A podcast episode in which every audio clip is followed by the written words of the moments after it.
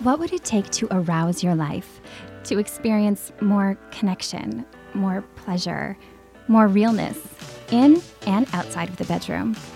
I'm August McLaughlin, and this is Girl Boner Radio.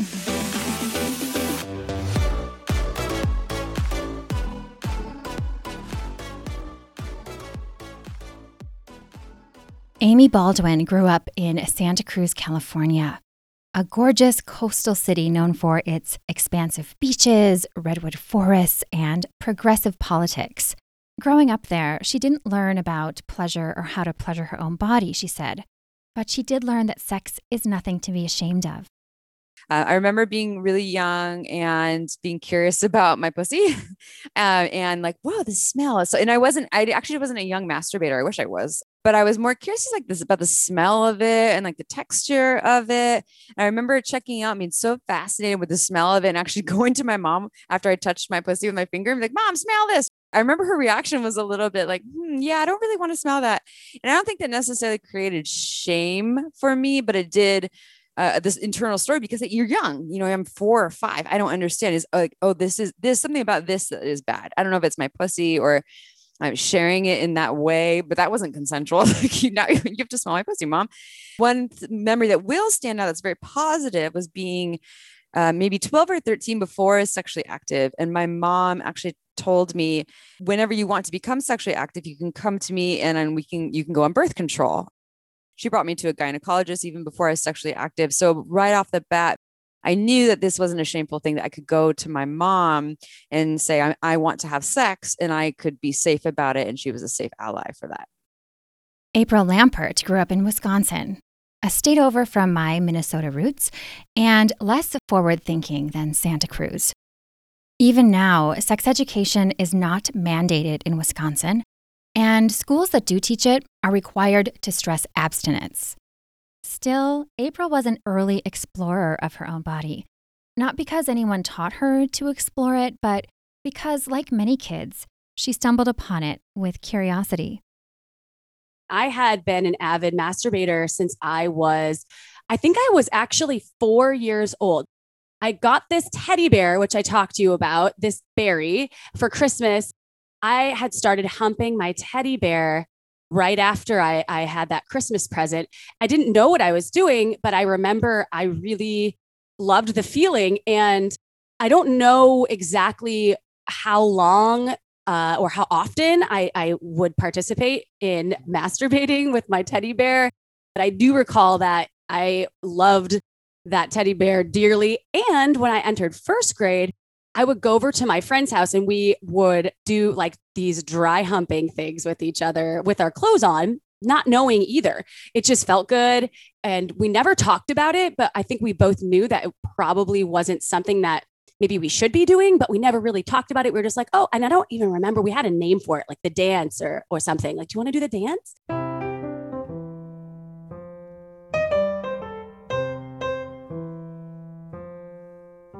I remember going secretly to get birth control because I couldn't talk about it with my mother. So it's been a struggle for me to have orgasms with partners because I had only related orgasms my entire life to masturbation. So for me, it was a, a, a road, a long journey for me to understand uh, partners or partnered sex and uh, and allowing myself to orgasm through that.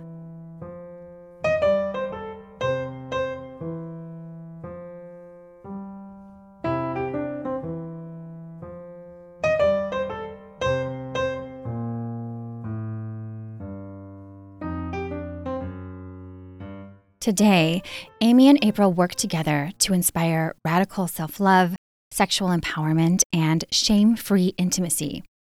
They describe their podcast, Shameless Sex, as unabashed real talk about sexuality with a playful twist. Amy's also a sex and relationship coach, certified sex educator, and co owner with her mom of the online pleasure boutique, Pure Pleasure Shop. April is VP of Hot Octopuss, an innovative pleasure product company you may have heard me rave about. I love how inclusive their toys and imagery are in particular. The journey to where the pair are today involved several turning points in their respective lives. Um, I was the opposite of April, where even though I had more of a sex positive upbringing, I didn't have a lot of people going down on me. I had penetrative sex before someone went down on me. And then I uh, didn't have orgasms and I didn't really have this big desire to masturbate, which is so interesting because I don't have shame about it, but it's just like I ch- kind of touch myself, like, I don't really feel much.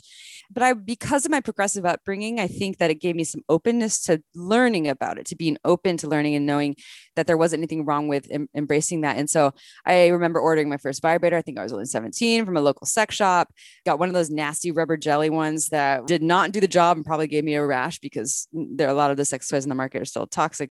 Then I ordered another sex toy it was very powerful, gave me my, first orgasm. And by then I'd already slept with maybe three or four different people, but I gave myself my first orgasm from a vibrator. Um, I bought books on female ejaculation because I ejaculated with my first orgasm. And then I took a human sexuality class when I was 18, which I think is really the biggest turning point.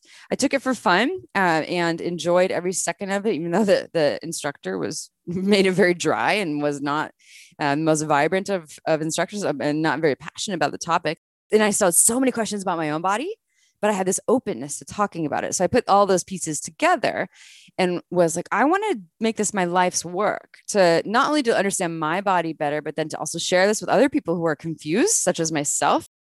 I grew into my more empowered sexual self in my later 20s. I had a couple sexual experiences that were really powerful, where I had the experience of having a more energetic sex genitals weren't even touched between myself and this other person that I had this first experience with. And since then had it with many people. So you two met, you said you were working in a restaurant. Where were you two like in your sexual journeys when you met? Mm. I was in a in a very uh, long term relationship with a person that was my best friend and sort of slipped into a partnership with, and I hadn't really ever experienced orgasm with him, not because of him, because of the whole challenge with me figuring out how to be partnered in orgasm. And when I met Amy, she actually gave me my first vibrator. And I remember using it. And I remember thinking, why am I 23 years old and I this is the first time I've ever had this experience. This is so awesome. And then I tied it into the uh, sexual experiences with my partner, and it did help with bringing myself to be able to orgasm while we were um, sometimes playing or sometimes prior to like any penetration. So it actually really opened me up to a lot of things. But he was a second person I had ever, no, the third person I had ever, pe- penis owner that I'd ever had penetrative sex with. And then I had been in a partnership with a with a woman before that I thought maybe I was lesbian. I had a lot of, for lack of a better word, beef with the with the male energy, just daddy issues from the get go. And then my first relationship, the guy that I had sex with, with for the first time, just cheated on me, gave me an actually an STD that is a gift that keeps on giving, and I was burnt by it. And so I thought maybe I should just quit the penis owning population altogether. then I realized during my exploration that I was definitely not gay like i wasn't i didn't fully identify with being a lesbian. I needed more along the lines of pansexual. Yes i think for sure uh, i don't really think about genitals more. I think about humans and my connection with them. So that's something that i didn't realize back then. I was very black and white for me right? Obviously you talked about sex because you gave april a vibrator right amy? So was that something that came up quickly I was already going to school for psychology and human sexuality. And I, and I knew that I was going to open up a sex shop. That's one of the first things I did when I was 22, 23. I opened up a sex shop here in Santa Cruz. So I was already on that path. And the way April and I met very quickly, fell in love with each other, uh, was in the restaurant industry. And she was sharing a story about going, and we didn't really know each other. I was like, who's this new girl? And I had, cause I'd worked there for like three years. And, um, and she got hired right on the spot. She's a social savant. She's very talented at pretty much anything she does. And I was like, new girl, who's this new girl? Cool. And she was started telling a story about going to a party the night before and getting spanked. And I turned bright red because I was like, yes. But to her, she was like, oh no, I offended her. Do you not like me? And I was like, no, I think I love you. And um, we became. No, I said, I'm sorry. Did I offend oh, you? Yeah. And you're like, no, no I think, I, I, think love I, love you. And her face did turn bright red. Yeah. And because I was I'm very animated, and so I was getting into the. She was story. spanking herself I in the kitchen. There. myself yeah. in front of everyone in the kitchen. I was like, it was so interesting. I've never, and there was a stripper pole at the party. I've never seen this kind of thing before. I was like, she's my kind of person. And so then we became really close very quickly. Um, and I, and part of me opening up a sex shop, I saw one her work ethic and that she's just a badass human. And, and even though she had never had any experience really with sex toys, I was like, here's a sex toy. You should work at my store. You're gonna be the manager. You're gonna figure it out. And and she nailed it. And then she blasted off in the human sexuality realm in the manufacturing side of the sex toy industry. She, she was voted Woman of the Year uh, in in the sex toy industry, maybe two different years, right, or something. So, anyways, she's she's amazing. I love how much they support each other and cheer each other on, which is something we all can do in the genitals department. How's that for a segue? Pussy praising, penis praising, genital praising. Whatever you call it, the practice can be equal parts hot and helpful. When you first hear these praising terms, it might be easy to think it involves overt worshiping, bowing down, and the like. But it's much broader than that so I, I, think praising doesn't necessarily have to mean like worshiping, getting down on your knees, being like, oh, hail the holy pussy. Although if you do that, that's probably pretty awesome. A lot of people will be into it. But I think for me, the understanding is that so many people's bits they have they have a lot of shame. They've been told uh, that they're not beautiful, that they don't smell good, they don't taste good, they don't act the way that, that the other pussy acts, the other cock acts, the other one got harder, or the other one orgasm really easily. And human creates uh, or experiences a lot of shame uh, around that. And this isn't everyone. Some people have not experienced this, but a lot of people have, and especially around erectile issues or orgasm stuff or symmetry or the pretty pinkness, and which is bullshit. And also, porn has showed us a very specific idea of what genitals should look like and how they should perform. And so this creates a lot of shame for people. So I think what's really helpful when we are engaged in sexual activity with someone is to give them some praise. And what praise could look like, it could be anything from the minute your face gets close to the pussy or the cock or the bit, or or you just take your first look, you let them know, wow, your pussy is so beautiful. Your cock is fucking gorgeous you know, bullshit them, right? If you're in your mind, you're like, this is not a cute cock. Maybe don't say it's gorgeous, but I'm sure we could generally find something really wonderful around the bits. So it could be, uh, I just, I love the feel of your cock. I love sucking your cock. I love having my hands your cock. I want your cock all over my body. I can't get enough of your cock. Um, so it's a combination of finding something that's really authentically true about how, what you appreciate um, and and then praising and sharing that with them and don't just do it once you do it as many times as you want it's really going to, going to fill people's worthiness cup and then they relax they're like oh so I can just relax. I don't have to worry about you judging or about me not being good enough. It's really powerful. I mean, I've had my asshole praised before, and I'm like, all right, I don't really know what it looks like. I've seen it in the mirror a couple times, but I'm like, okay, my asshole is pretty cool. I'm pretty, I'm down with someone to have it be, it be in someone's face. So it's powerful. I have totally praised an asshole. And I remember saying, this was my authentic comment. It was like, it was either it smells or it tastes like donuts. like that's what I was, that's what I was feeling at the moment. Ah, memories. April said it's rare that you encounter someone who is into sex and doesn't enjoy some amount of spicy praising, unless they would prefer humiliation play. Being on the receiving side of pussy or penis praise can help you feel special, which April said is one of her own core erotic themes. It doesn't even have to be the genitals all the time. It can be like, your skin is so smooth. I could do this all day. For some folks, it's not as important. And it, identifying what is, though, for you and being able to have that experience of sharing that with your partner, especially if you if you really want to have this deep intimacy and this connection and feel more integrated when you're experiencing each other sexually. Now, with new partners, it can be harder. That's why throwing out some praise. Uh, I know that even when I've been in a new experience with someone or just hooking up, I say something like, Your cock tastes so good, or I love kissing your body, or sometimes I say, I want to suck on your balls, they're beautiful testicles, or I want your cock them. in all my holes. Yeah, just, it helps break the ice and it can really help people get more comfortable. You're already naked or somewhat naked, and vulnerability is a huge thing. If you're going to share bodily fluids with these folks, or you're going to share even yourself at all, then why not really drop in and and uh, and have it be as as like as awesome as it can be, I guess. And I think you could say it, there's not a limited amount, right? We could say it before we're intimate. We could say while we're intimate. We could be after sex. We could lay there and now their cock is soft. And a lot of soft cocks don't get praised too.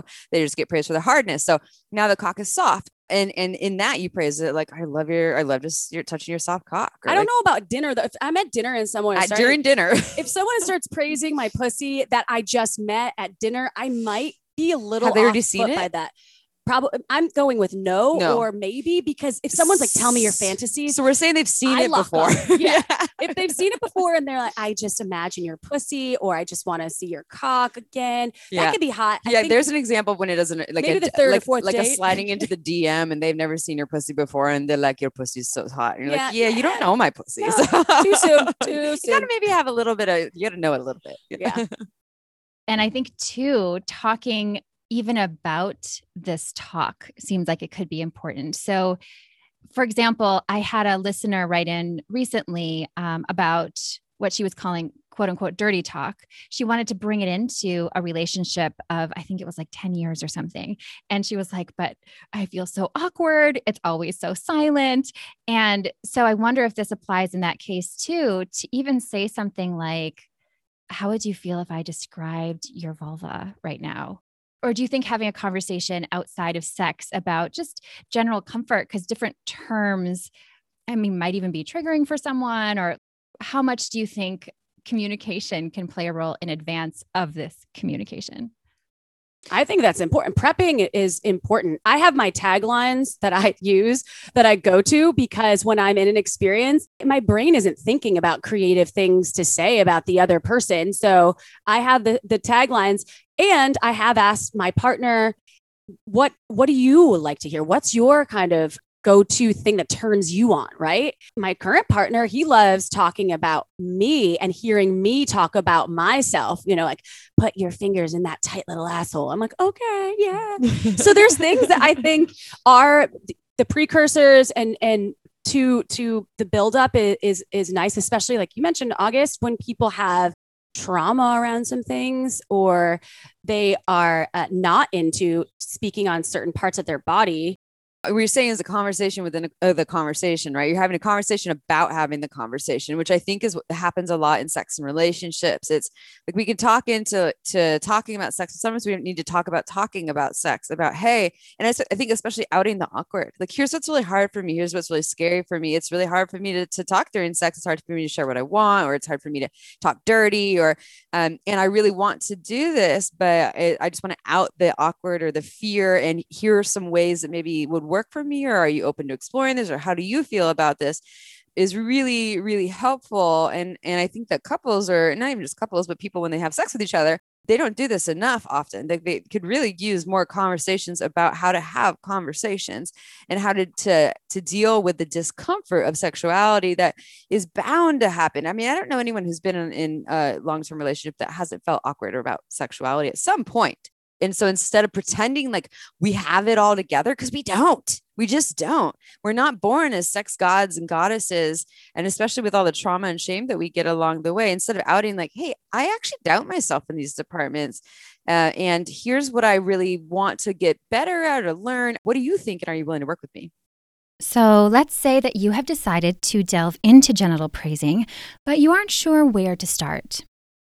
Amy said that one of the best tips she's heard came from sex educator Amy Jo Goddard. And it's such a good one. She talks about, because we get so in our heads about saying all the right things and saying it in the sexiest way ever she said just narrate what's going on in the touch right? So like you're oh I, I feel your hands on my nipples. I feel my nipples getting hard. My i feel some tingling in my nipples. Now your hands are moving up my neck. I kind of want you to grab my neck. Oh yeah i love when you grab my neck. Uh, and you almost are like following the thread of what's present as opposed to being in your head about like i don't sound like the porn star. You know i have to say fuck my dirty pussy perfectly in the you know in the right tone at the right time. So that's one thing i think that's really helpful it's also important to know what language you and a partner are comfortable with. You don't want to just throw out any old word that seems sexy, but might feel uncomfortable in the moment. It's a practice, right? So if you would have asked me 15 years ago about what, how I refer to my genitals, I probably wouldn't have said pussy, and I probably wouldn't have said pussy 5 million times like I do and I think April and I can relate on this, we're just really well practiced in terms that work for us, right? So for me, I'm not going to say fuck my dirty cunt. It's not my thing. But for someone else, it might be their jam. I don't say vagina when I'm having sex because it feels very medical. Vulva, I say more for education. So probably wouldn't say that during sex either. Twat's not really nice for my brain. Uh, there's a lot of different terms. So anyways, you find out what works for me and it's often how you refer to your own your own bits. If you don't refer to your own bits and you call it your no no or you just don't talk about it maybe start practicing talking about it to yourself start writing about it uh, start practicing conversation with others or partners uh, and then it can become normalized uh, for you to be more natural. Do you think it is a helpful practice to praise your own genitals like to look in the mirror to to hold a mirror underneath you if you are someone with a vulva? What do you think I think so. I think doing that for your body as well. Words of affirmation are so powerful, right? And your own talk, what, whether it's uh, out loud or in your head, that it has a huge impact on what you project later on. So when it comes to the genitals, absolutely. April and Amy really embrace their genitals now, their pussies, to use their favorite term. For April, that embracement has been hard won. At age 17, she endured a traumatic injury to her labia majora, the larger lips outside the vagina. My labia majora was torn in half because of an unlubricated condom and it was nighttime and alcohol was involved. And so I had to go get stitches. So I have a scar. I lost uh, uh, a lot of blood and it was very traumatic for my pussy. And I had a lot of shame around the way it looked for many years, the way that sex felt sometimes was painful because it would just be the sharp pain. And over the years, it has been better and better. And I found when I released the shame and really started the pussy praising, which was looking in the mirror, sometimes masturbating in the mirror, I'll use a toy. Never would do that before. I never wanted to look at my pussy. I'd go to the gyno to get an exam and and say something like, "Oh, can you see that nasty scar?" And um, they would be like, "What are you talking about?" And so it was like really difficult. And I feel like sometimes folks love their their genitalia naturally; they they think it's amazing, and sometimes uh, there's some negative self talk that goes on. My cock's too small. My cock's too large. My cock's too curved. My clitoris hangs low. My ears hang low. It wobbles to and fro. you can tie them in a knot. You can tie them in a bow. So it's like absolutely 100%. I believe that my shift occurred not because of what someone else told me about my pussy, although I love to hear that, but what I was able to tell myself about my pussy. Um, and it's a powerful, powerful mechanism of your body. So why not give that some praise? Amy said her own shame around sex has had more to do with performance and orgasms. I have had challenges with, you know, orgasm or feeling arousal. I've had multiple phases in my life where I've felt uh, like no sex drive for a couple years, generally in long term relationships that weren't working out anymore. And I was still hanging in there. I also have had Bartholin's gland cysts, which are um, the Bartholin's gland vulva owners have. You, we have them on each side, kind of in the bathing suit line, but they're internal, and they pro- they provide the uh, initial vaginal lubrication when you're aroused, like kind of that silky clear fluid. Um, and I get, uh, I used to get cysts. I had a surgery, um, but on them, but but they would turn to abscess and abscess, and it was just it was a whole a whole journey with my it was pussy. painful for you to get aroused though for a while, right? Um, not, I wouldn't call it painful. No, it would just when just for these little windows, um, when they would turn into an abscess, which is only for like a couple days when it happens, sometimes three rounds or so. But I think more so the performance of it. I don't identify as someone who orgasms super easily. Uh, so I think I've had a lot to overcome just about the performance and and not trying to be what I, I am not or trying to be the typical porn star what my friend is but in terms of look of my pussy uh, I, I, mean I, I love the look of my pussy. I think it's it's wonderful. I rock pubic hair. Um, i love pubic hair. I'm like the bushier the better. So, and i love it. I love being a woman. I love that womanness but i just wish that um, my genitals were to a certain degree at times somewhat easier for me to work with. One really empowering step the pair has taken. One that might enhance the praising process and your confidence and pleasure overall is having their vulvas mapped. This kind of mapping is literally having your vulva or other genitalia mapped out so you can learn more about it.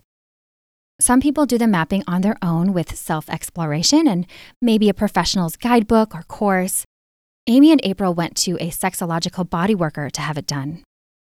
I went after Amy, but the vulva mapper told me, She's a- yeah, she's amazing. She's incredible. She was like, "You're really we're at my clitoris place." She's like, "You're really DTF, aren't you?" I was like, "I am." And then she told Amy, she's like, hmm, yeah. "You're it's like a whole different world. Your like, clitoris is it's- its own world. it's its own world, and it's like a Rubik's cube for Amy, and for me, it's just like it's further away from my vaginal Yeah. opening and and i my pussy is tucked in i mean i have i have labia majora and labia minora that you can see so they're my labia minora which is the thinner lips they are external but it's underneath me so if i'm naked standing facing you you can't see my pussy you can see my pubic hair but it's tucked in inside under me april has more of like I, if april's naked i've seen her naked i can see her pussy and so it's a little bit more like accessible and everything's a little closer and i think this is a, important information though because a lot of people don't consider this. Like anatomy does make a difference, and we're all so different where our nerve endings are and where things are placed. I think that is such an important point. People ask me so often about ways to masturbate the best or experience the most pleasure. And those answers really start with knowing your own body and what feels good, whether you go with mapping or your own solo exploration or both. I really appreciate the work Amy and April are doing to take shame out of sex. If you are working on that in your own life, here are some thoughts they wanted to leave you with. Amy said, It starts with you. So instead of waiting for someone else to take the shame away from you, um, and yes, we can work with therapists and things. So yes, go seek support and help. So maybe not only trying to do it on your own, but trying it with yourself too. And like we talk about the mirror work or the praising your own genitals or learning a lot more about sexuality and practicing talking about sexuality can just be really, really helpful. And if you can't do this work on your own, finding you're still stuck, then go find support. There's so many people out there, like Gabriel said, that are can help us with this journey, whether it's sexological body workers, which was the vulva mapping we were talking about, genital mapping, or sex therapists or sex coaches.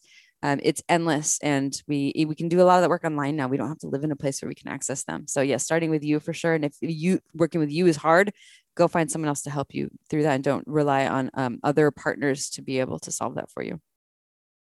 April pointed to a common phrase and practice in sex education and sex positivity do not yuck another's yum. that can mean so many things. It can mean, okay, wow, my partner really wants to use sex toys. That doesn't mean there's something wrong with me. That just means we're going to experience something that maybe is a new it's a new channel, something we're opening up something new or maybe they're sharing a fantasy with me that is super taboo and I don't know what to do with it. What do what do I do with this? I'm going to listen. Maybe I don't have to participate, but at least hearing it, we can talk about it. That can be hot too. So, keeping an open mind, creating the spaciousness to to explore different avenues that you may may not have known of before and this is the age of information and so there are a lot more uh, folks out there exploring i think fantasies and and, and different um, kinks and and and the world of, of bdsm and and uh, than, than ever before. So the good news is you can do all of that in a consenting way and uh, explore your uh, deepest desires in, in a way that's that's that's great. And i think that you and your partner if you are having this this stagnated sexual relationship at all then that can really bring it to a hot new level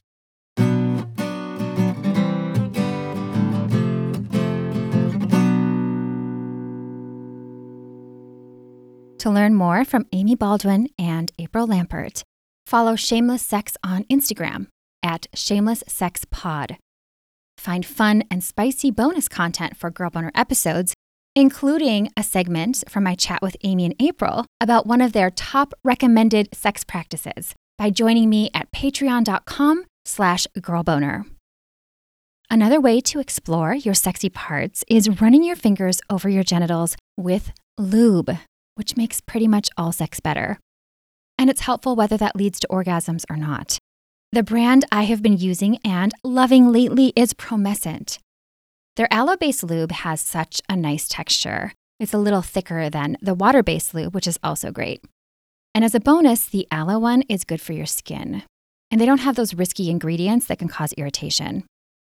Promescent is also known for their Climax Control Spray, which helps people with a penis last longer during penetration, whether they struggle with premature ejaculation or not. Head to delayspray.com to start shopping and use the code AUGUST15OFF to save 15% on your first order. Or click the link down in the show notes to save automatically. Again, that's August15OFF at delayspray.com.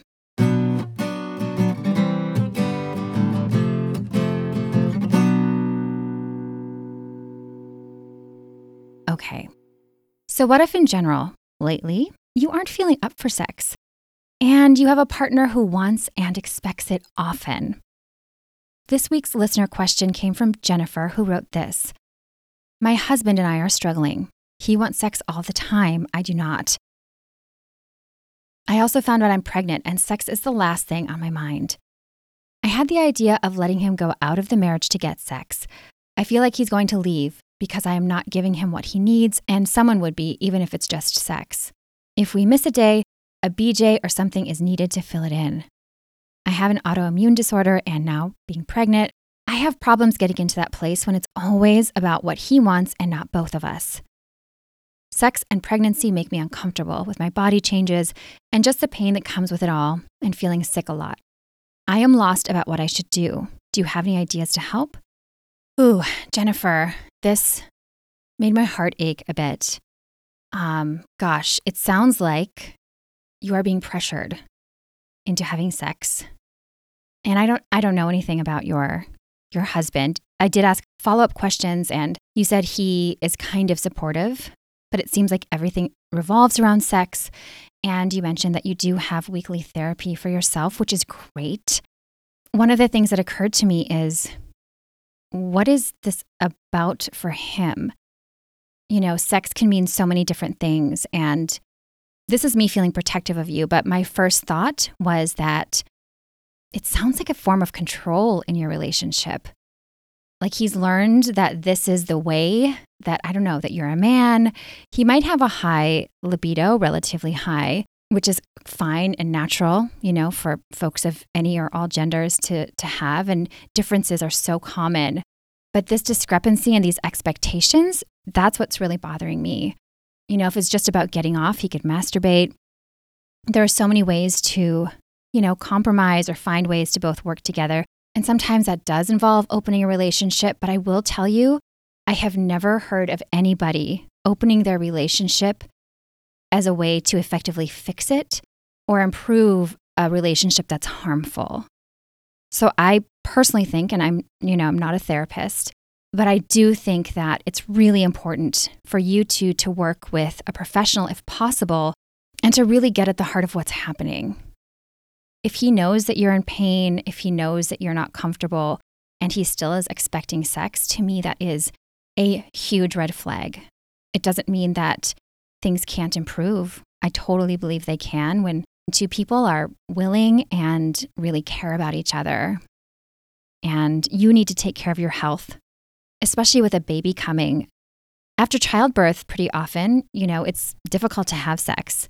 And then there's the sleep loss and all kinds of stresses that come with, you know, also joys that people have of having a baby. So I really appreciate that you're thinking about this now and that you reached out.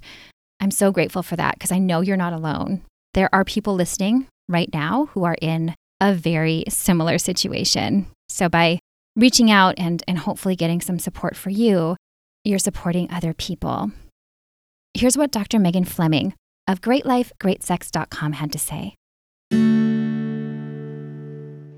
Jennifer, I want to start by saying that although desire discrepancies exist in almost every relationship, expecting sex daily is not common or realistic. Notice I didn't say wishes for sex daily, because that's not uncommon, but an expectation and more importantly, pressure that there will be negative emotional consequences if there's not penetrative oral or manual sex on a daily basis. That's exploitive. Our partner is not obliged to meet our every need, nor are we. This is a relationship, and with all relationships, it's about working together to meet each other's needs. It's not your responsibility as his wife to meet his level of sexual desire. It's equally about what conditions lead to your own responsive desire, and most importantly, pleasure. I don't get the sense from what you shared that he's taking into consideration your feelings, your health status, and most importantly, your pain. When sex is uncomfortable, of course, there are workarounds to make it feel better. But under no circumstance should anyone ever consent to sex that is painful. Sex should not be painful and is indicative of some underlying physical condition that needs to be assessed and treated. Furthermore, in my experience, when a partner knows they're causing pain, it's the least thing that they want or desire. So it sounds like your husband is demanding, but I'm wondering if you've explicitly shared that sex causes you pain. Because although you might think that it's obvious, our partners can't mind read and are often caught up in their own experience. So it's imperative that you explicitly state that sex hurts, and together you can explore outer course and sort of other ways to experience pleasure that for now takes penetrative sex off the table. I've worked with a lot of women over the last 20 years that initially try to put their own needs and desires to the side for their partners. They feel sex is a duty of marriage, but I can assure you, if you push your body to do something repeatedly over time that it doesn't want to do, it may likely lead to an aversion disorder and anxiety. There's a great book I frequently recommend, The Body Keeps the Score. So I want to conclude that if you fear that not meeting your husband's sexual desire will make him leave or cheat, fundamentally you don't have a feeling of commitment and safety which is the foundation of any healthy relationship. So, my recommendation is to seek couples counseling with an AASECT certified sex therapist ASAP. This current situation isn't sustainable, and it's important and imperative now more than ever that you listen to your body, especially now that you're pregnant. Thanks so much, Dr. Megan. I love the points she brought up, and I think it really applies whether a partner wants sex daily, every two or three days, every week. The frequency is not really, you know, the issue. It's getting on a page where you both are having your needs met and also being respected. There are so many ways to connect intimately that don't involve sex. So if your husband, if anyone's partner, is wanting more sex and it really has more to do with being close to someone, there are so many other options especially when penetration is painful. Like Dr. Megan said, you know, taking penetration off the table can be helpful in these kinds of cases. And I wonder, Jennifer, if hearing that, like, what if there was no penetration for a while, like for a month or two or for however long? Like, does that feel relieving to you? There's a lot to explore. Again, if if you are on the same page as far as caring about each other and having mutual respect. If you have a question for me or for Dr. Megan, please reach out. And again, I would love to have you join me on Patreon. I have some really fun goodies coming up. There's all kinds of bonuses to past episodes that you can get by signing up now for just $5 a month or more. Or you can pledge less if you just want to support the show and aren't really concerned about those extras. You can also support the show and my mission and the work we're doing here by leaving a rating and review. Thank you so much for listening and have a beautiful Girl Boner Embracing Week.